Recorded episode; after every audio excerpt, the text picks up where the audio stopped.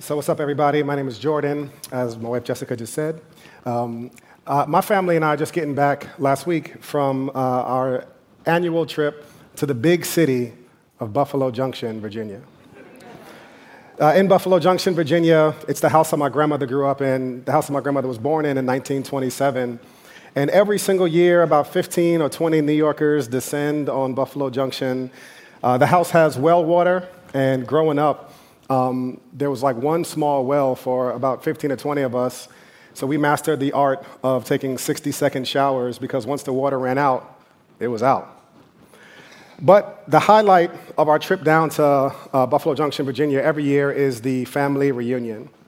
The family reunion for us is something that I've taken for granted over the years because I just kind of took for granted that everybody's family comes together every single year and not around funerals or anything like that, but just to come together to celebrate family. But there was one part about the family reunion that I absolutely hated as a kid. Um, we would go through the family history. And I'm like 10 years old. My cousin Ryland is reading through the family history. I can smell the fried fish like right over here. And I'm like, bro, hurry up. Don't nobody care about nobody that you're talking about. I just wanted to eat and get to the games. But over the years, uh, as we've gone through the family history, man, it's just been something that is so captivating and so fascinating. My family has worked hard to really piece together our family history, going all the way back uh, to Oliver Jameson. He was born enslaved in 1853. And we go from him all the way through the present.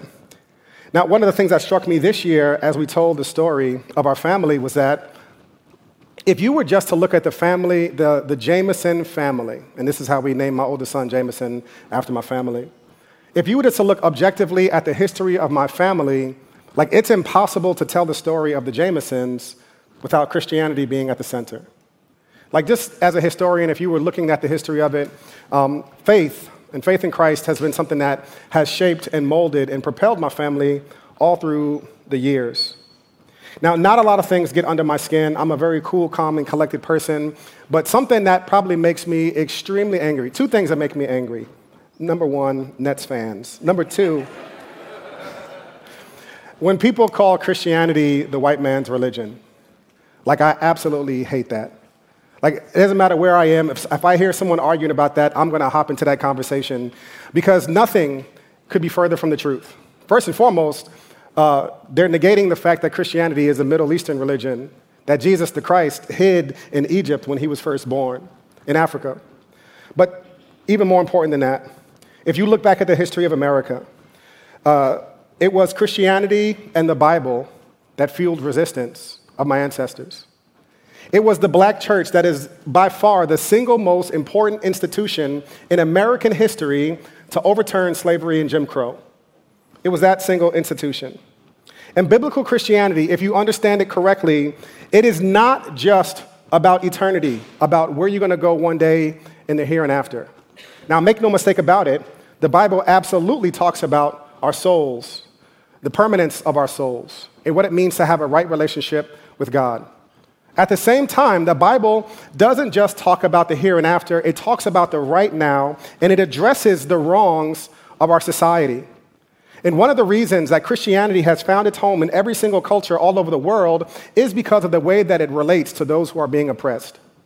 If you think about it, there's an African theologian by the name of Lamin Sanneh. And Lamin Sanneh was a professor at Yale, and he said Christianity is the only religion that has no center. Islam started in Mecca, and Mecca is the center of Islam today. Hinduism started in India, and India is the center of Hinduism today. Buddhism started in the Far East, and the Far East is still the center of Buddhism today. But with Christianity, it has no center. It thrives in every single context, no matter where you put it.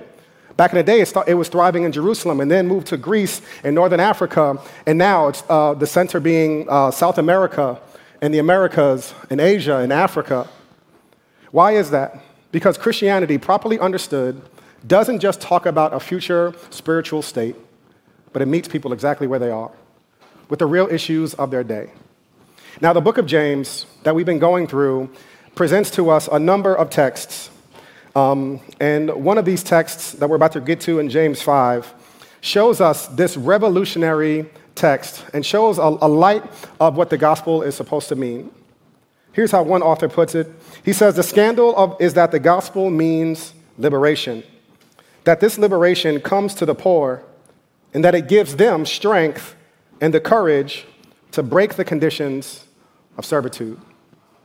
Christianity is not the white man's religion. So today we're looking at this revolutionary text, one that makes me very proud to be a Christian. And James is confronting evil and oppression in his day. Here's how he puts it Come now, you rich people, weep and wail over the miseries that are coming on you. Your wealth has rotted, and your clothes are moth eaten. Your gold and your silver are corroded, and their corrosion will be a witness against you and will eat your flesh like fire. You have stored up treasure in the last days. Here's why, James says Look, the pay that you withheld from the workers who mowed your fields cries out. And the outcry of the harvesters has reached the ears of the armies of the Lord of armies. You have lived luxuriously on the earth and have indulged yourselves. You have fattened your hearts in the day of slaughter. You have condemned, you have murdered the righteous who does not resist you. Now, James does two things in this text. The first one that impacts us all socially, how we relate to society, and another one that relates to us personally. First, we'll tackle the social aspect of what James is saying. So, the first thing that James is doing very explicitly is James is condemning predatory practices by those in power to perpetuate systems that widen the wealth gaps between the haves and the have nots. Now, one of the reasons I think my ancestors, like Oliver Jameson and others, grafted Christianity into their lives is because the Bible is concerned with present day problems and oppression. It is not the opiate of the masses, it is revolutionary. It dignifies the oppressed. Now, when I read this text in James, uh, particularly after the week I've just had of going through my history, I, I can't help but think how my great, great, great grandparents and my great grandparents would have heard this text as they lived through the South in Jim Crow time. A time where everybody was going to church, a time where the Klansmen were deacons, and everybody was engaged in predatory systems of sharecropping and Jim Crow, and yet they called themselves Christians. James would have something to say to them. So, James is not playing around. Um, in the text, he addresses them as you rich ones, oh, you rich people, weep and wail over the miseries that are coming on you, in verse 1. Now, all throughout the Bible, in the book of James, James usually refers to the people as brothers and sisters. Over and over again, when, he, when he's addressing them, he's referring to them as brothers and sisters. In this text, he just calls them you rich ones and doesn't even call them brothers or sisters. And, and I think it's because their actions, the people that he's confronting, they were so destructive that the truth about them in James could only produce a righteous indignation. Now, there's two sides of my family. Um, on, my, on my mother's side of the family, um, they were able to escape the horror of sharecropping in the South. Uh, there was a man named George Wharton, and George Wharton was a very light skinned man who was black, but he was able to pass for white. And as a result, George Wharton was able to, to own land. And George Wharton owned a lot of land, and actually, the church that my family helped to start back in the day is named after him Wharton Memorial Baptist Church. He gave away about a thousand acres of land, and my family were some of the recipients of it. My great grandfather, James Spencer Jameson, was one of the recipients, and as a result, they were not forced to be sharecroppers. They were able to build a church and a school and to live dignified, to not have to live under the predatory systems of sharecropping and Jim Crow. But that's only one side of my family. My father's mother was born in Ripley, Tennessee. Told the story before. Um, and over the years, as a, as a kid, I never fully understood how her life came to be what it was. When she would come over when we were kids, um, she would you know, be sewing shirts for us, and she would never need a thimble because her fingers were so calloused from the years, the decades of picking cotton. She had the handwriting of a six or a seven year old in first or second grade because she had to leave school to work in the fields. And at the end of a year's work in the field, she would get zero dollars. My family would get nothing, and sometimes they would even, even owe money. James 5 is condemning. It says, Look, the pay that you withheld from the workers who mowed your field cries out, and it dignifies those who were oppressed. And it says, The outcry of the harvester has reached the ears of the Lord of armies. You have lived luxuriously on earth and have indulged yourselves. You have fattened your hearts in the day of slaughter. You have condemned, you have murdered the righteous who does not resist you. Now, we don't have to look back 2,000 years to see applications for these verses. We can look only back to my grandmother. In scriptures like James 5, quite honestly, as we are in national conversations, here's one of my hopes. Honestly, y'all, I want your faith to be something that is comprehensively shaping your life. Not just in one area, not just Sunday morning, you come, you listen to a sermon, you go out, but comprehensively, socially, politically, spiritually, emotionally, in your family, in your relations. I want our faith to impact every single aspect of our life in the way that we view different things. The reason that I have come to certain stances, particularly on concepts like reparations, are because of scriptures like James 5. That there have been people who have benefited. Generational wealth has been built on my grandmother's back. And I am not an economist. We have some here today who are much smarter than I am. But I do know that saying my bad is not enough. So, James is condemning these uh, predatory practices to, those in power who perpetuate systems that widen the wealth gaps of the haves and the have nots. And check it, y'all. But if we really put this principle into practice, it's like that much more sobering because we don't even have to go back to my grandmother. We don't even have to externalize it and think about Jim Crow. We can simply look at the ways that we fatten ourselves at the expense of other people. We can look at this school, PS 76 in District 3, how there is an imbalance in the way that schools are funded, how certain schools have uh, budgets and, and all of these resources, and the gaps, particularly between black and brown kids, continue to widen and widen. But yet, our faith should have something to say about that. We should never want to idly participate in anything that allows for people to be harmed. And here's the main reason because people are made in God's image. Every single person is made in God's image. And it is a frightful thing to mishandle someone made in God's image. And James here is using some really, really strong language to say that you have fattened yourselves at the expense of other people. I think we would all do very well, even if um, it doesn't necessarily, if you don't think you have that much, um, to really make sure that we are not ourselves in everything we do, in our relationships, in our jobs, that we're not fattening ourselves at the expense of other people who may need a hand up. Because God is concerned. God is concerned not just with the spiritual state of people, but also with the social location that people are being treated fairly, with equity, with dignity. So, first things first, uh, James is, man, this is, a, this is a hard text to read and a, a hard text to process.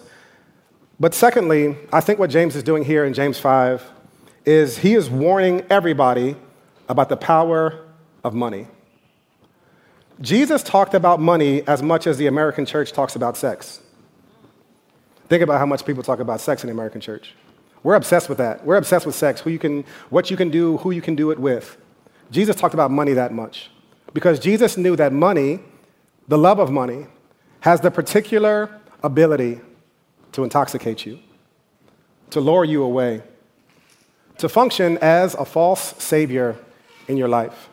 And I think what James 5 is doing, additionally, on top of what uh, it does for us socially, it does something to us personally that it's a warning. It is a warning not just of those terrible people out there, but it is a warning of how money can intoxicate us in here, in our own hearts. Here's one way of saying it Your devotion to God, your devotion to God is revealed not by the passion of your worship. Your, revo- your devotion to God is not revealed by how many times you come to church and you cry on a Sunday. It is revealed in many ways by the way that you handle your money. Here's what Jesus says in Matthew 6 Don't store up for yourselves treasures on earth where moth and rust destroy and where thieves break in and steal. But store up for yourselves treasures in heaven, where neither moth nor rust destroys, and where thieves don't break in and steal. For where your treasure is, listen to this, what Jesus says where your treasure is, there your heart will be also. What does Jesus want from you? He wants our hearts. And Jesus says, where your treasure is, your heart will be there also.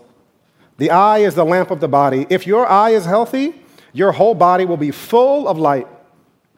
But if your eye is bad, your whole body will be full of darkness. So if the light within you is darkness, how deep is that darkness? Now, here's the, the punctuation mark. Jesus says, No one can serve two masters, since either he will hate the one and love the other, or he will be devoted to one and despise the other. You cannot serve both God and money. Cannot serve both God and money. Now, two points, and we're going to go outside and have a good time at church and chill.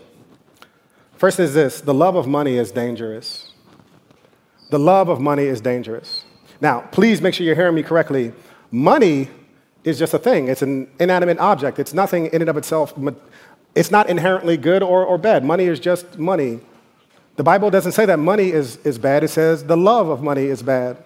If you were to read through any of the Gospels, you'll see that Jesus himself had a treasurer, which means Jesus had the bag with him. You know what I'm saying?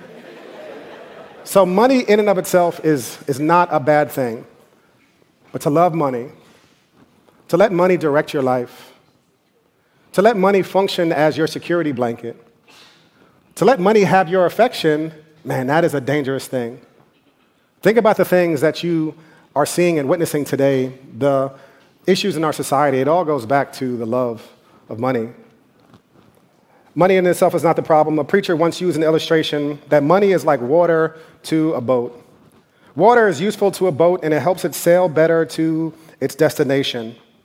But let water get into the boat. If it is not pumped out, it will drown it. So, riches are useful and convenient for our passage. We sail more comfortably with them through the troubles of this world. But if water gets into the ship, if, if love of riches get into the heart, then we are drowned by them. So, water, um, money is, is like water to a boat. It's helpful. It helps us get from A to B. There's nothing inherently wrong with it. But if money gets inside the boat, it's a dangerous thing. Quick caveat on the side I realize that at Renaissance, we have people from every social location. We have people who have just gotten their dream job. And you are here living the life. And we also realize that we have people who are really struggling financially. And when you hear a sermon about money, you're like, that ain't my problem, brother, because I ain't got none, I ain't got none to mishandle. For you, I want you to think about how the church, or the purpose of the church. The purpose of the church is to be a family, to be together, not just in words, but actually indeed, that we would actually be able to help you.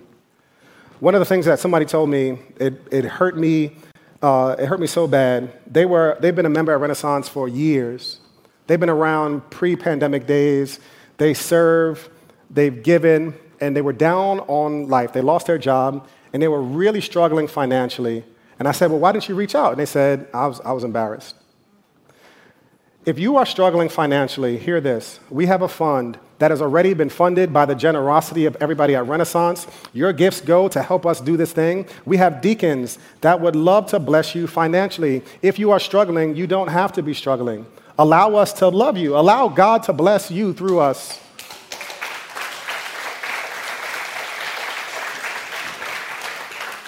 It is a 100% confidential arrangement. Nobody will know.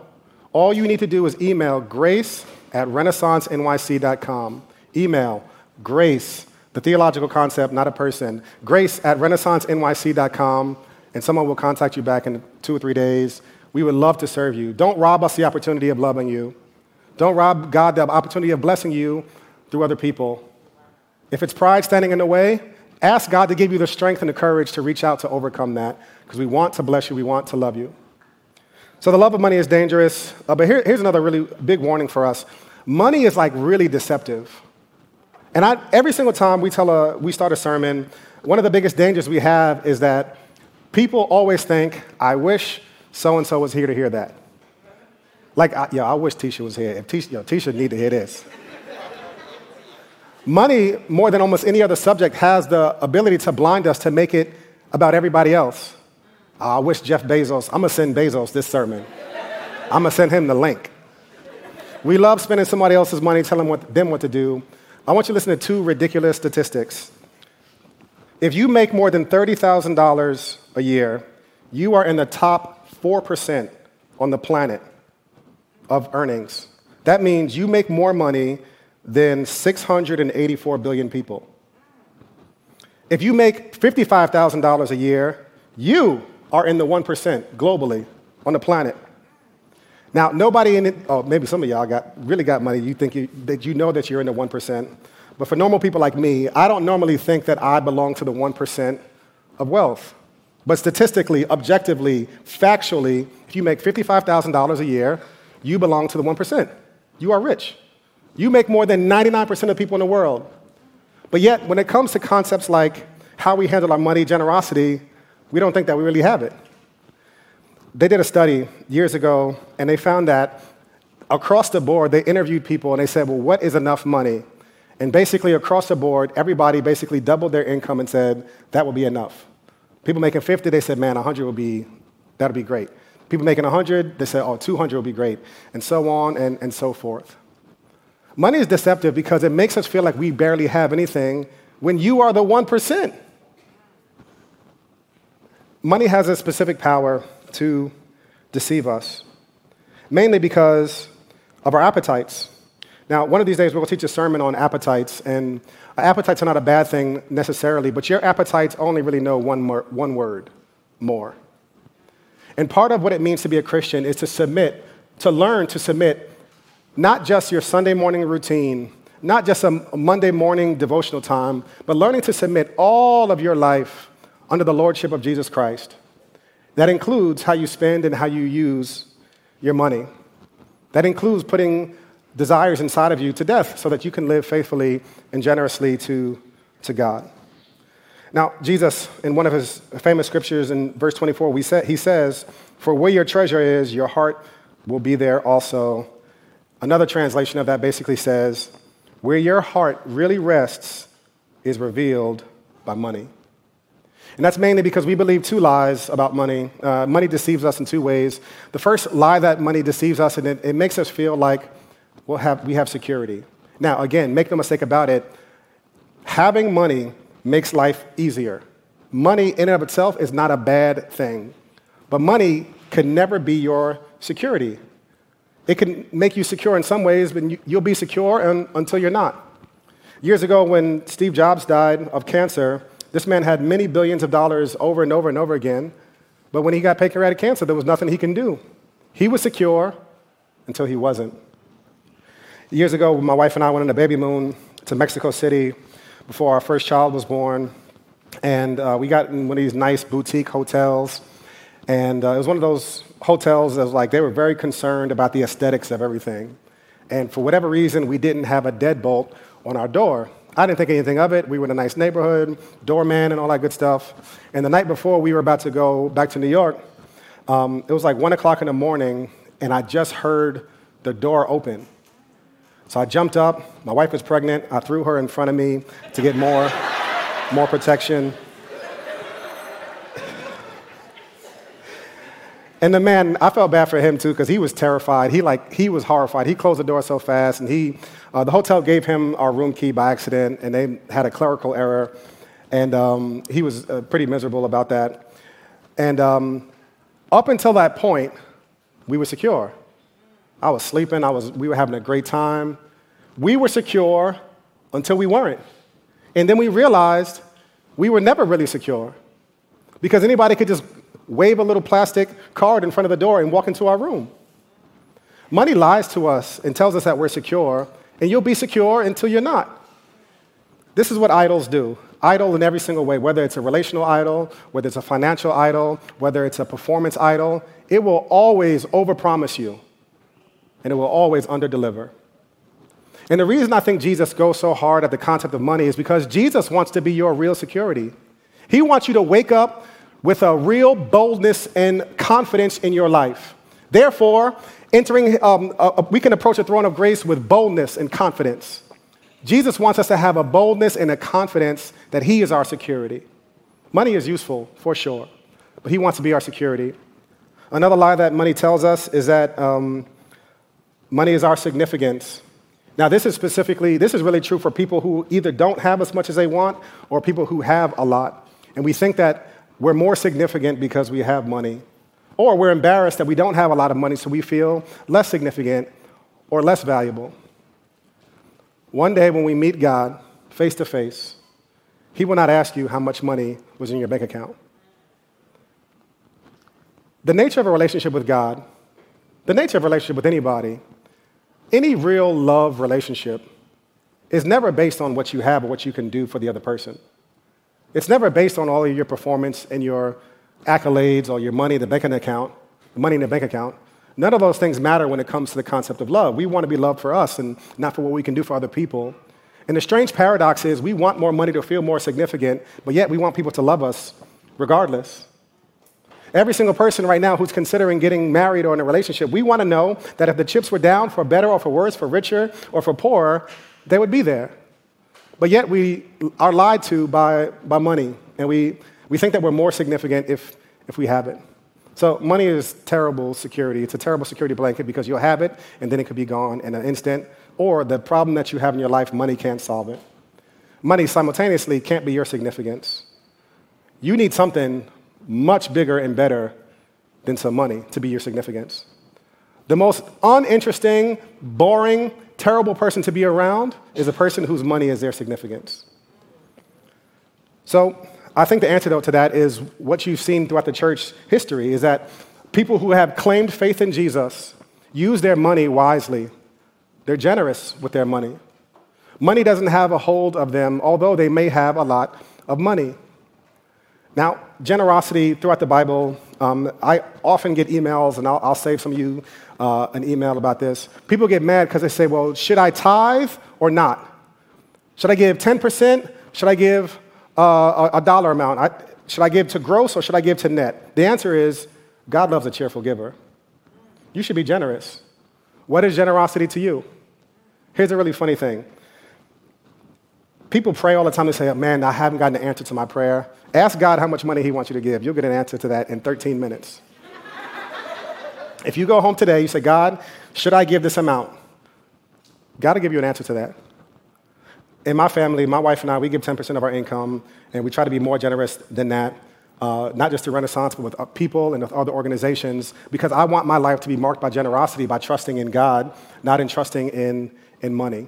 And for you, maybe generosity looks like 1% of your income. Here's what Arthur Ashe says Start where you are, don't look at where anybody else is at.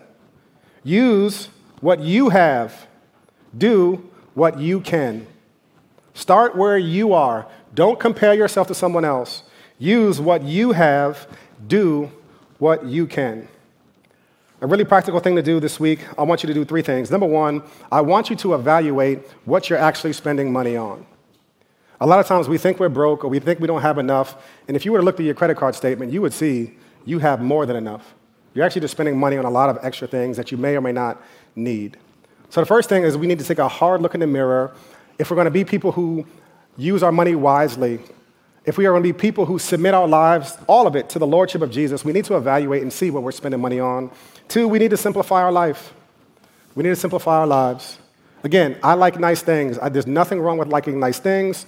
There's nothing wrong with having a good meal. There's nothing wrong with any of these things. Please don't hear any shame in enjoying life. God wants us to enjoy the things that He gives us, so long as it's submitted to Him. And the third thing that you need to do is to give something. One of the things that's paradoxical is the only way to become generous is by starting to give. If you are waiting for a burning bush moment where God speaks to you in front of Popeyes and says, You need to go and give some money to something, it's not going to happen. People get real theological with stuff that they don't want to do. They're like, Man, I'm just seeking the Lord, man, just uh, asking for clarity for the Lord to show me. Start giving today. I'm a pastor. I was born at night, not last night. And I know a lot of people have trust issues when it comes to church. So maybe you're not ready to give to the church. And one day I hope that you get there. I hope that you come to love Renaissance as your family, that you trust us with the way that we shepherd and steward the money that is given to us. But until you do, there's other opportunities for you to give today. This PS 76 wish list, I want you to go outside as soon as the benediction is done, and I want you to run it up. Run it up.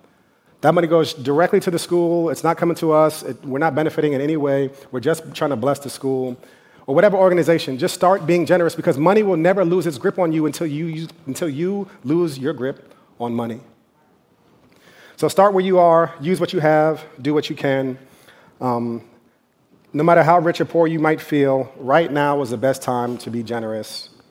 As counterintuitive as it is, generosity begins wherever you are.